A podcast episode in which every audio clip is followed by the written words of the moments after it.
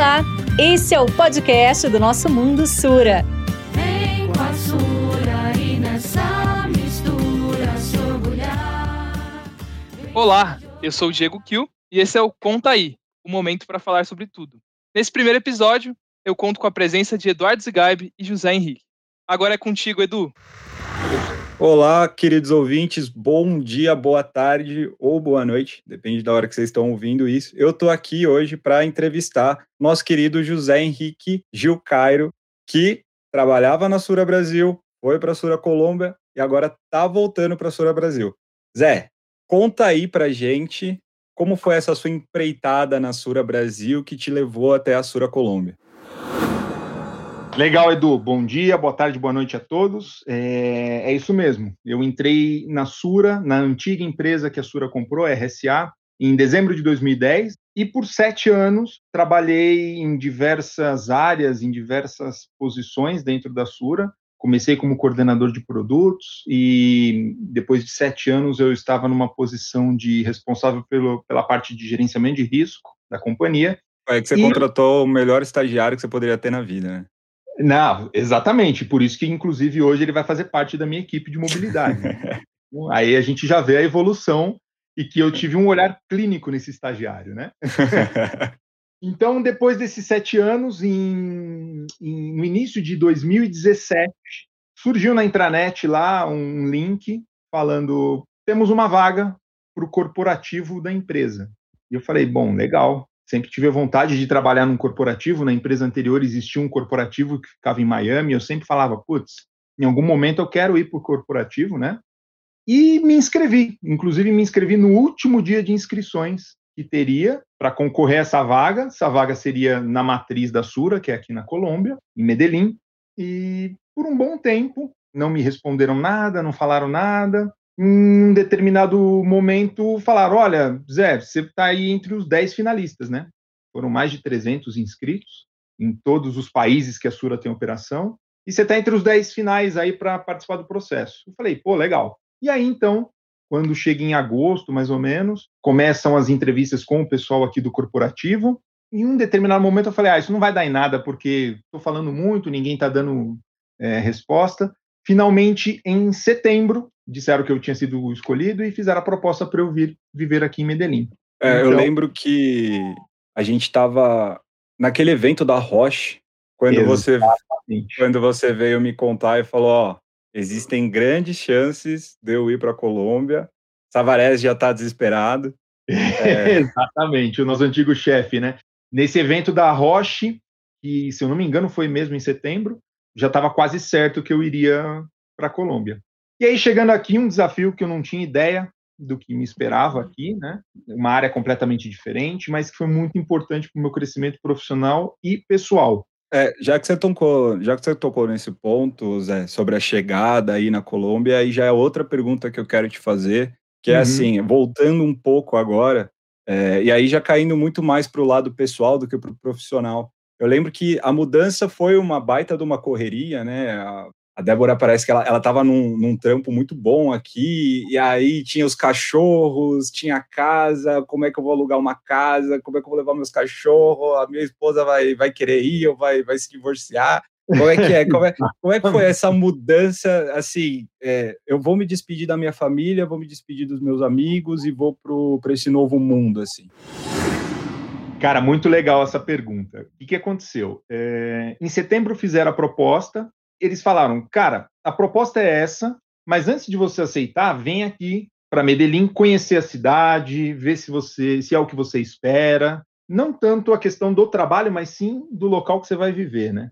E aí eu lembro, cara, que foi muito engraçado. A gente ia viajar uma sexta-feira. E para vir para a Colômbia, todo mundo sabe que a gente precisa tomar a vacina de febre amarela. E ela tem que ser tomada com 10 dias de antecedência do voo. A Débora, na data do voo, ela estava com a vacina para sete dias. Tinha dado sete dias de antecedência. A aerolinha não deixou ela embarcar. Então, sozinho para cá. Ela esperou esses três dias que faltavam. Eu vim sozinho, comecei a conhecer a cidade, ver lugar para viver, etc. Ela chegou depois e conhecemos a cidade. Ela ficou apaixonada pela cidade. Um ponto bom, né? Ela gostou. E ela estava num emprego muito bom, ela era trainee de uma multinacional americana, da International Paper. E, cara, a parceria do casal foi essa. Ela decidiu pedir as contas na, na IP para me acompanhar nesse desafio, que ela também viu que seria um, um, uma oportunidade para ela. Ela não falava ainda o espanhol, e depois de três anos, hoje ela fala melhor que eu, inclusive. Né? Mas coisas da vida. e aí já, já aproveita e já conta como foi é, essa adaptação para a vida na Colômbia, né? Porque vida diferente, comida diferente, costume diferente. Time de futebol não podia mais ver jogo do Palmeiras, teve que. Passei a ver do Nacional. Teve que torcer para outro time. Conta pra gente como foi essa adaptação, os primeiros meses, tanto na Colômbia quanto na Sura Colômbia, né? Como foi chegar, se te receberam bem, sentaram com você na hora do almoço, ou você ficou isolado um tempo? Já, já conta pra gente. Falando do profissional, então, falando da Sura, cara, uma experiência fantástica. É, você lidar profissionalmente com uma outra cultura te acrescenta muito pessoalmente, e o colombiano, e especificamente o paisa, que é quem nasce é, aqui em Medellín, né? Como o carioca do Rio, paulista em São Paulo, o paisa é quem é aqui de Medellín. O paisa ele é um povo muito acolhedor. Então, assim, eu fui o primeiro brasileiro a vir para o escritório corporativo em Medellín. Era uma novidade para eles, primeiro porque tinha gente de outros países, sim, tinham argentinos, tinham dominicanos, como ainda tem, só que eles falam espanhol, né? É, com um sotaque um pouco diferente, mas eles falam espanhol. Quando chega uma pessoa que não fala o espanhol, que fala uma outra língua, eles se aproximam mais ainda porque eles têm vontade de aprender muito também da nossa cultura, que é uma cultura diferente, mas também entregar um pouco da cultura deles. Falando do pessoal, cara, a adaptação eu achei que ia ser mais difícil, mas foi muito melhor do que eu esperava.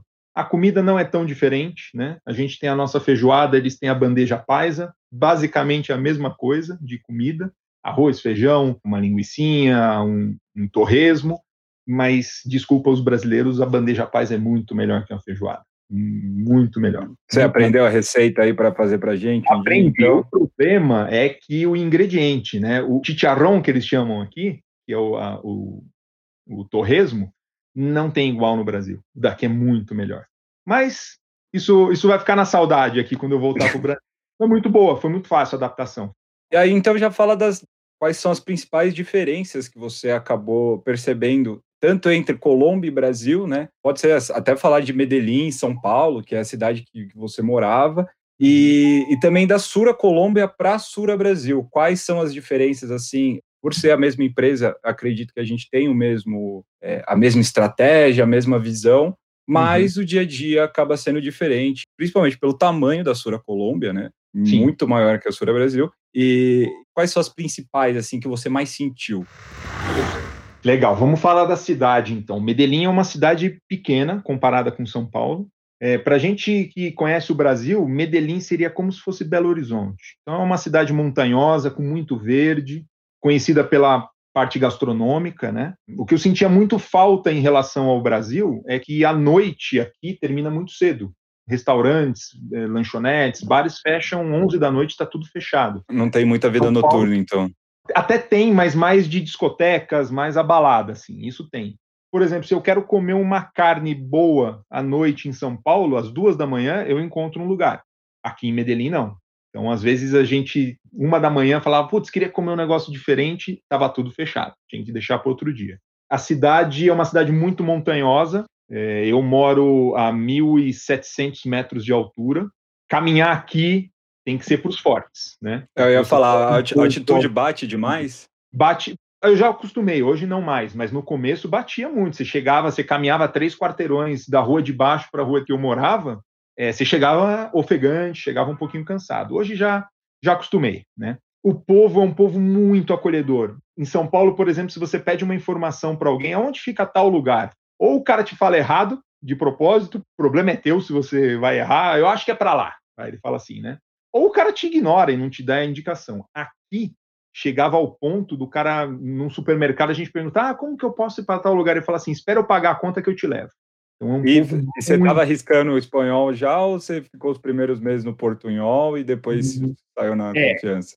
Eu, eu, como eu já tinha, na época de RSA, tive um chefe colombiano, com ele eu falava muito espanhol. Então eu já tinha um espanhol nível, nível que se pudesse trabalhar e falar. Aprendi Na Sura você tinha um chefe argentino também, ele não Mas conta? Não falava, não falava português, né? E nem espanhol. o, é, o Savarese era um embromation total, né? É, um abraço, Savarese. Mas quando eu venho para cá, e, e, até por respeito às pessoas, eu tenho que aprender o espanhol e falar bem o espanhol. Então eu desenvolvi bastante. O legal foi da minha esposa, que chegou aqui sem falar um A de espanhol, e como eu já disse, hoje ela tem uma língua, um espanhol perfeito. Então vamos falar da Sura, né? Falei do pessoal, vamos falar da Sura, das diferenças da Sura. Quando eu cheguei aqui, eu vim um pouco com a cabeça RSA barra Sura Brasil, né? Uma cabeça muito técnica, uma cabeça do sim, não, é, muito, muito técnica do universo do seguro. Quando eu chego aqui na Sura Colômbia, eu vejo uma empresa técnica, que tem um conhecimento técnico, mas que tem muito a visão cliente, muito a visão pessoas.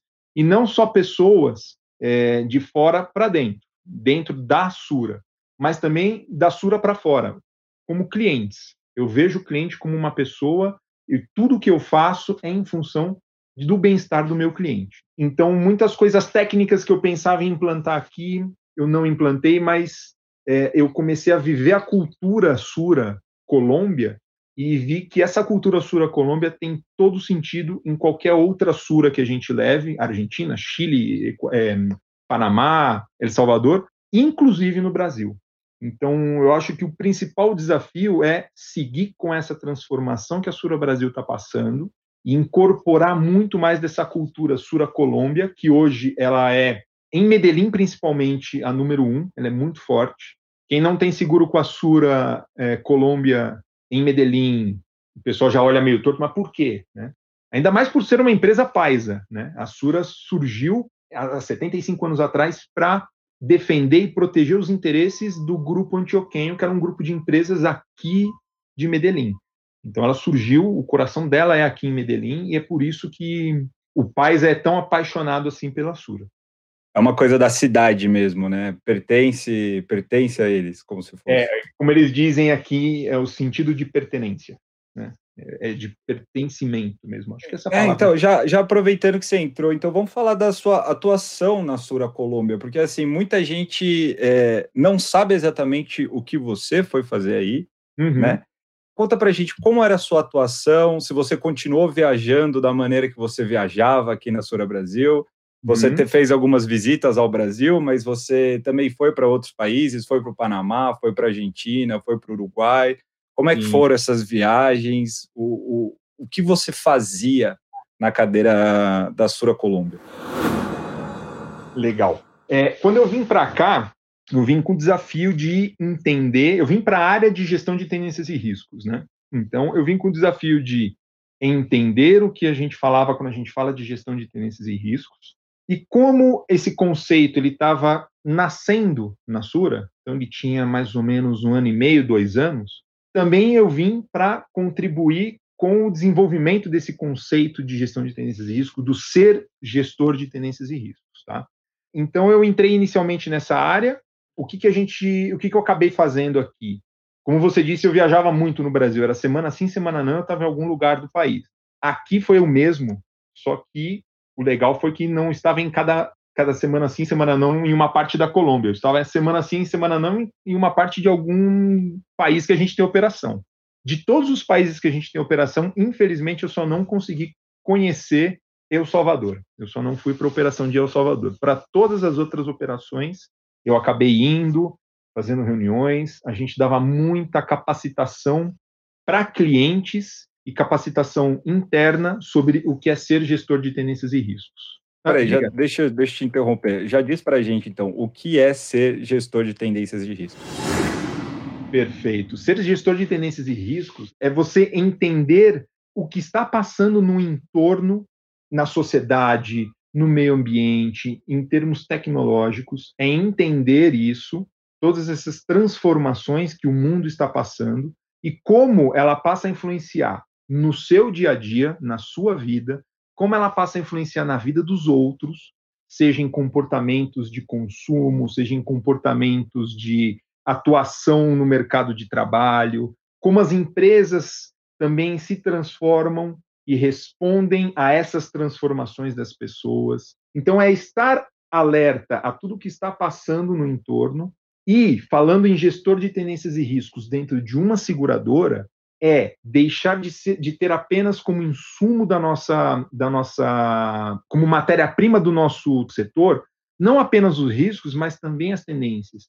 É entender que as tendências transformam os riscos. As tendências podem criar novos riscos, podem transformar riscos existentes e também podem fazer com que alguns riscos deixem de existir. Nós, como seguradora, que tradicionalmente temos como insumo e matéria-prima do nosso negócio os riscos, passamos a ter também as tendências. E isso ajuda a transformar o nosso negócio como um todo. É, por que, que eu preciso transformar o meu negócio baseado no que está acontecendo, nas transformações que estão acontecendo no mundo? Porque eu preciso ser relevante para o meu cliente, eu preciso entregar valor para o meu cliente.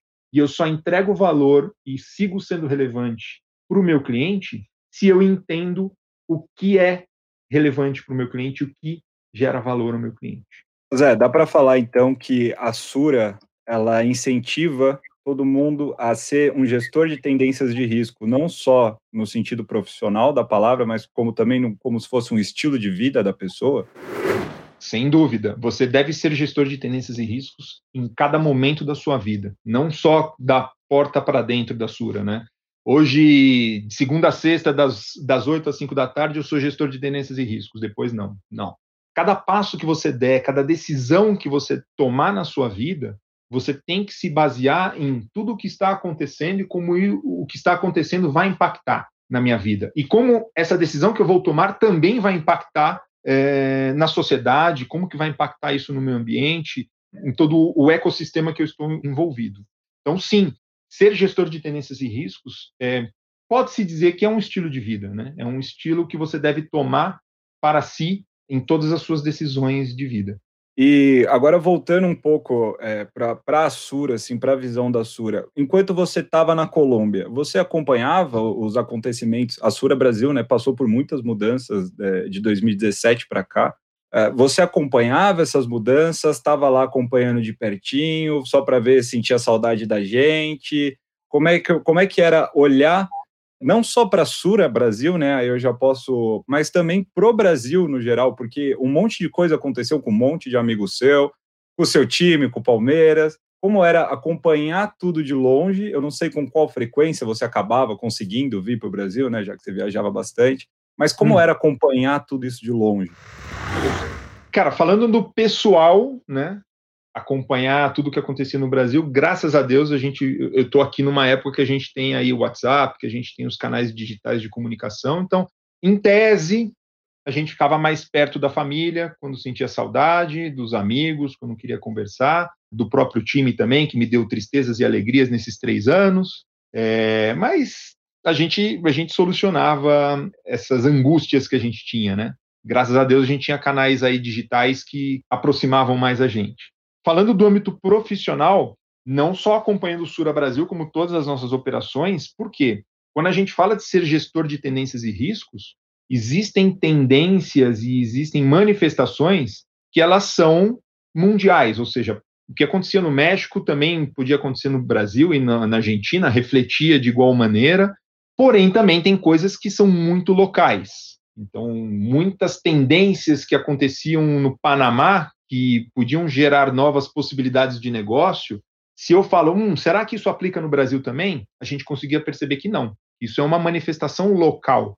Então, a gente tinha que estar em constante é, contato com, com os países eu até brincava com a Débora, com a minha esposa, que eu abria sete telas de computador ao mesmo tempo, com um site de notícias da Argentina, com um site de notícias do Uruguai, outro do Brasil, para ver que está acontecendo, que manifestação que está acontecendo em cada lugar e como isso poderia afetar o negócio. Então, isso foi um desenvolvimento profissional meu muito grande, a parte de investigação, porque eu passei de ser operacional, mais de visitar cliente, fazer o exercício, eu passei a ser mais estratégico investigação, é, determinação de, de, de aonde eu vou aplicar determinada capacidade onde não. Então, acabou sendo um desenvolvimento pessoal e profissional também muito grande essa, essa mudança no, no papel do, do cargo que eu tinha.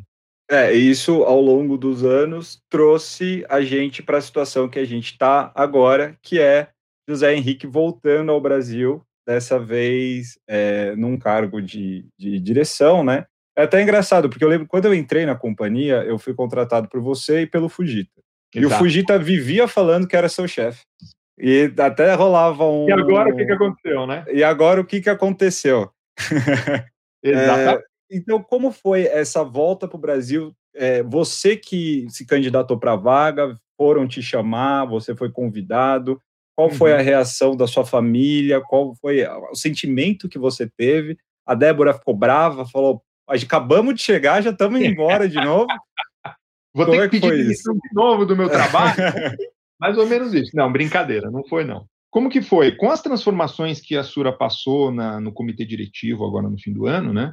Veio um novo comitê e esse novo comitê ele veio com a missão de realmente transformar a Sura nesse nessa empresa que a Sura sempre divulga que quer ser e, e esse e botar no caminho que essa empresa quer seguir. Então, nesse momento, se transformam as, as áreas de liderança da empresa e o que era a área de produtos passa a ser a área de capacidades, que é justamente o que a Sura quer entregar para os clientes. Quando a gente fala de capacidades, a gente quer deixar de olhar apenas para o artefato. Então, vamos pegar o exemplo mais básico: seguro de automóvel. Eu quero deixar de olhar apenas para o artefato automóvel, seguro o bem, e eu quero passar a olhar e entender o porquê que essa pessoa compra um automóvel. Qual é a motivação de uma pessoa ter um automóvel? É a sua mobilidade. É e até se a pessoa não quer comprar um automóvel, né? Porque hoje em dia a gente é, tem uma, essa tendência, pessoas que não exatamente. querem comprar um automóvel entender por quê. E é por isso que eu tenho que deixar de olhar o artefato e passar a olhar a mobilidade. O que motiva a pessoa a comprar um carro é a mobilidade. O que motiva uma pessoa a usar um carro que seja de um terceiro, um Uber, um táxi, um ônibus, é a mobilidade. Então, quando eu deixo de olhar o artefato e passo a olhar a capacidade, eu vou gerar capacidade de mobilidade às pessoas. Isso é uma transformação disruptiva no nosso mercado. Eu passo a ter esse olhar mobilidade. O que, que eu tenho que fazer para entregar a capacidade de mobilidade? E aí a gente, pegando esse exemplo do automóvel, a gente pode ir para todas as outras capacidades, né? É, deixar de olhar o seguro de incêndio apenas de uma empresa, mas como eu posso ajudar ela a ser mais competitiva no mercado, é a capacidade de competitividade. E por aí vai. Então, essa, essa é a transformação. O Gabriel, nessa transformação, viu e entendeu que eu teria o um perfil, por ter vivido três anos aqui é, na carne, toda essa transformação que as outras suras também passaram, e não só o corporativo, ele me convidou para voltar e falando, ó, Zé, tem uma posição que é para ser o líder de capacidades, a gente precisa transformar essa, essa empresa e confio em você. Quando eu comentei isso com a Débora, ela falou, nunca diga nunca, se a proposta for legal, lá vou eu pedir as contas de novo por aqui. Ela não falou, não, você vai e eu fico com os cachorros. É, não, não. E aí isso daí não estaria em, em, em, em, questão. Os cachorros vieram e voltam, né? E, e o legal é isso, cara. Eu tenho uma parceira para a vida, porque ela topa tudo. Então, quando você tem uma, uma parceira desse jeito, uma, uma esposa que te acompanha, que acredita em você, é muito mais fácil você desenvolver o seu trabalho, porque você não fica preocupado, putz, será que ela vai? Será que ela não vai? Eu não quero trazer mais preocupação para o nosso dia a dia, né? Então, ela, ela é uma pessoa que acompanha, ela é uma pessoa que, que é parceiraça que está junta e estamos nessa empreitada juntos agora. E eu vou voltar já também com uma novidade, porque eu vou ser papai esse ano. Então. Olha, exclusivo, exclusivo aqui, exclusivo nessa entrevista. A gente sabe, é, então... ficamos sabendo que o José Henrique vai ser papai. Parabéns. É, valeu, cara, valeu, Edu. Como a Débora mesmo diz, a gente veio quatro, né? Eu, ela e os dois cachorros, estamos voltando cinco, pelo menos. Né? E vai nascer no Brasil, felizmente. Made in Colômbia, born in Brasil. Made in Colômbia, born in Brasil.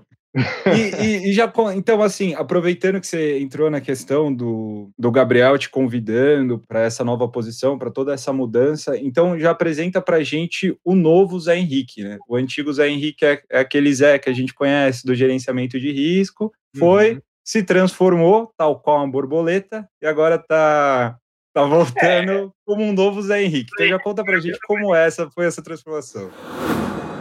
Não é a transformação da borboleta, eu acredito, é a transformação do samurai em dragão, né? Que é aquela história. Ele, o samurai se transforma na carpa para buscar a perfeição dentro do oceano e sai do oceano como um dragão já quando ele encontra a sua perfeição, que é a história das tatuagens orientais.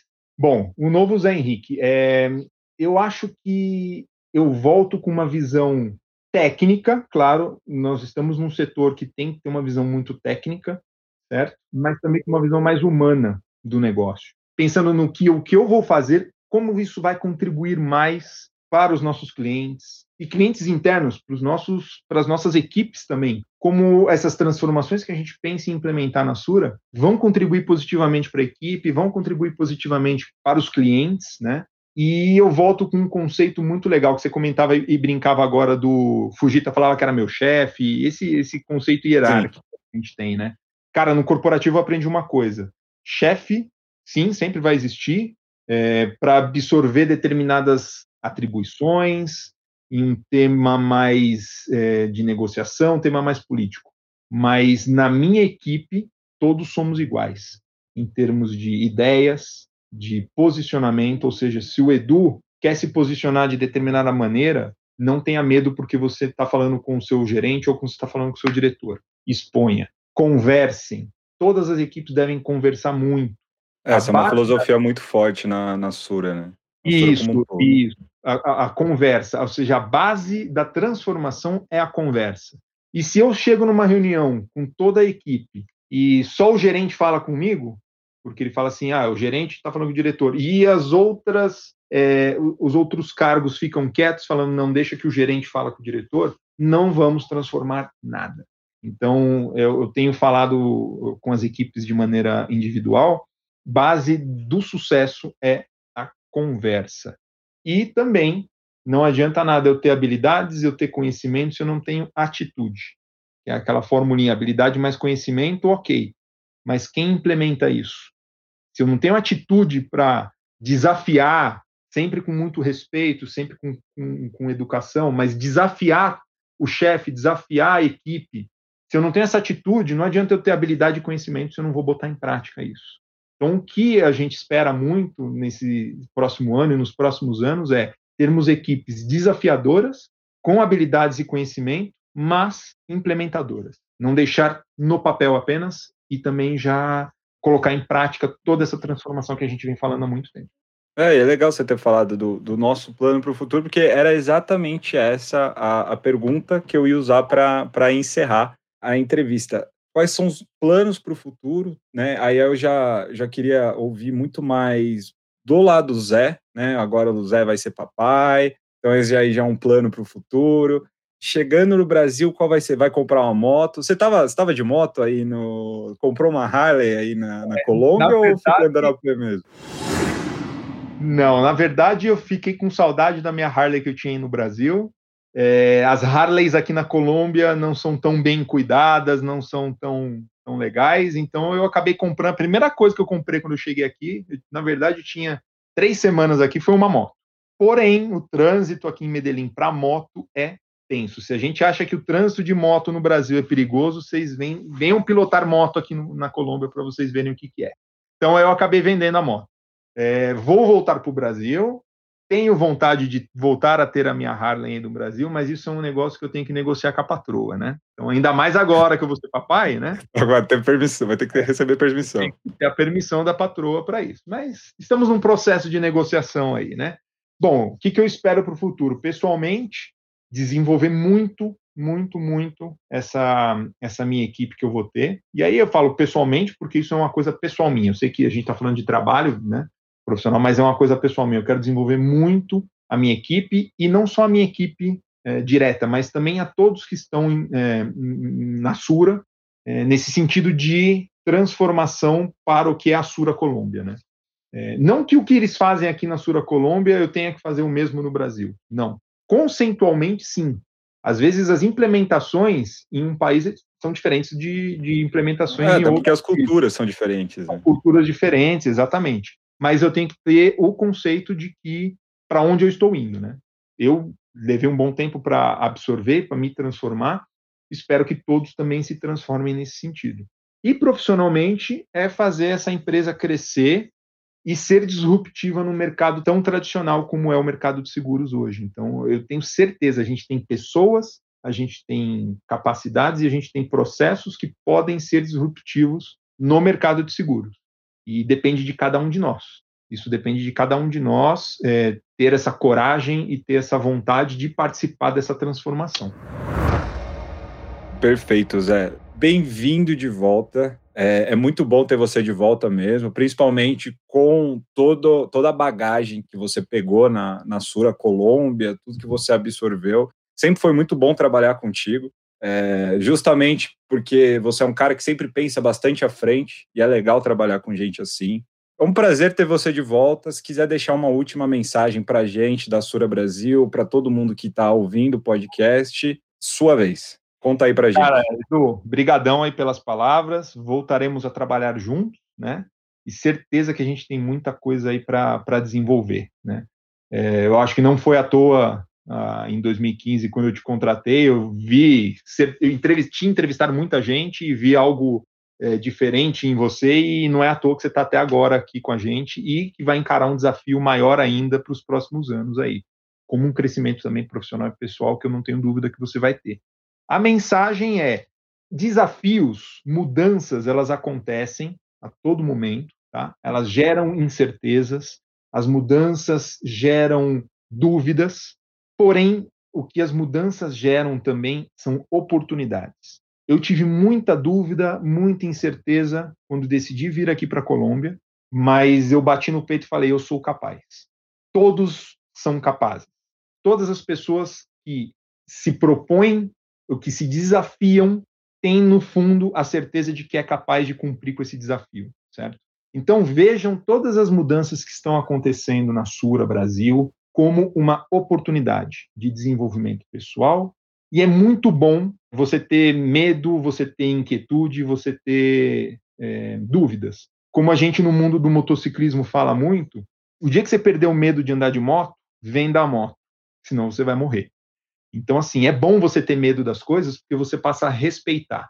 A mudança, ela gera medo? Gera medo.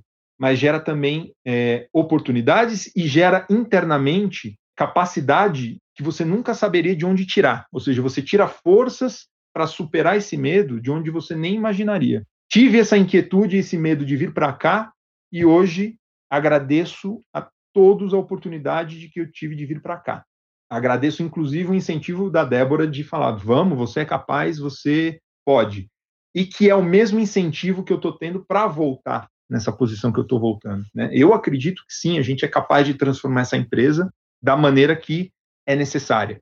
Estou com dúvidas, estou com angústias? Sim, estou, mas tenho certeza que junto de todos é, da Sura Brasil a gente vai conseguir é, sobrepor essas angústias, vai conseguir é, eliminar esses medos e aí daqui a algum tempo a gente vai olhar para trás e vai falar, putz, valeu muito a pena. Valeu muito a pena tudo que a gente passou e tudo que a gente fez. Esse é o recado. Vejam isso, tudo que está acontecendo, como uma grande oportunidade de crescimento e de transformação pessoal e profissional. Perfeito, Zé. Senhoras e senhores, esse foi José Henrique Gil Cairo. Bem-vindo de volta novamente. Foi muito bom te entrevistar. Obrigado por esse tempo. E é isso. Quer falar alguma coisa para encerrar, Di?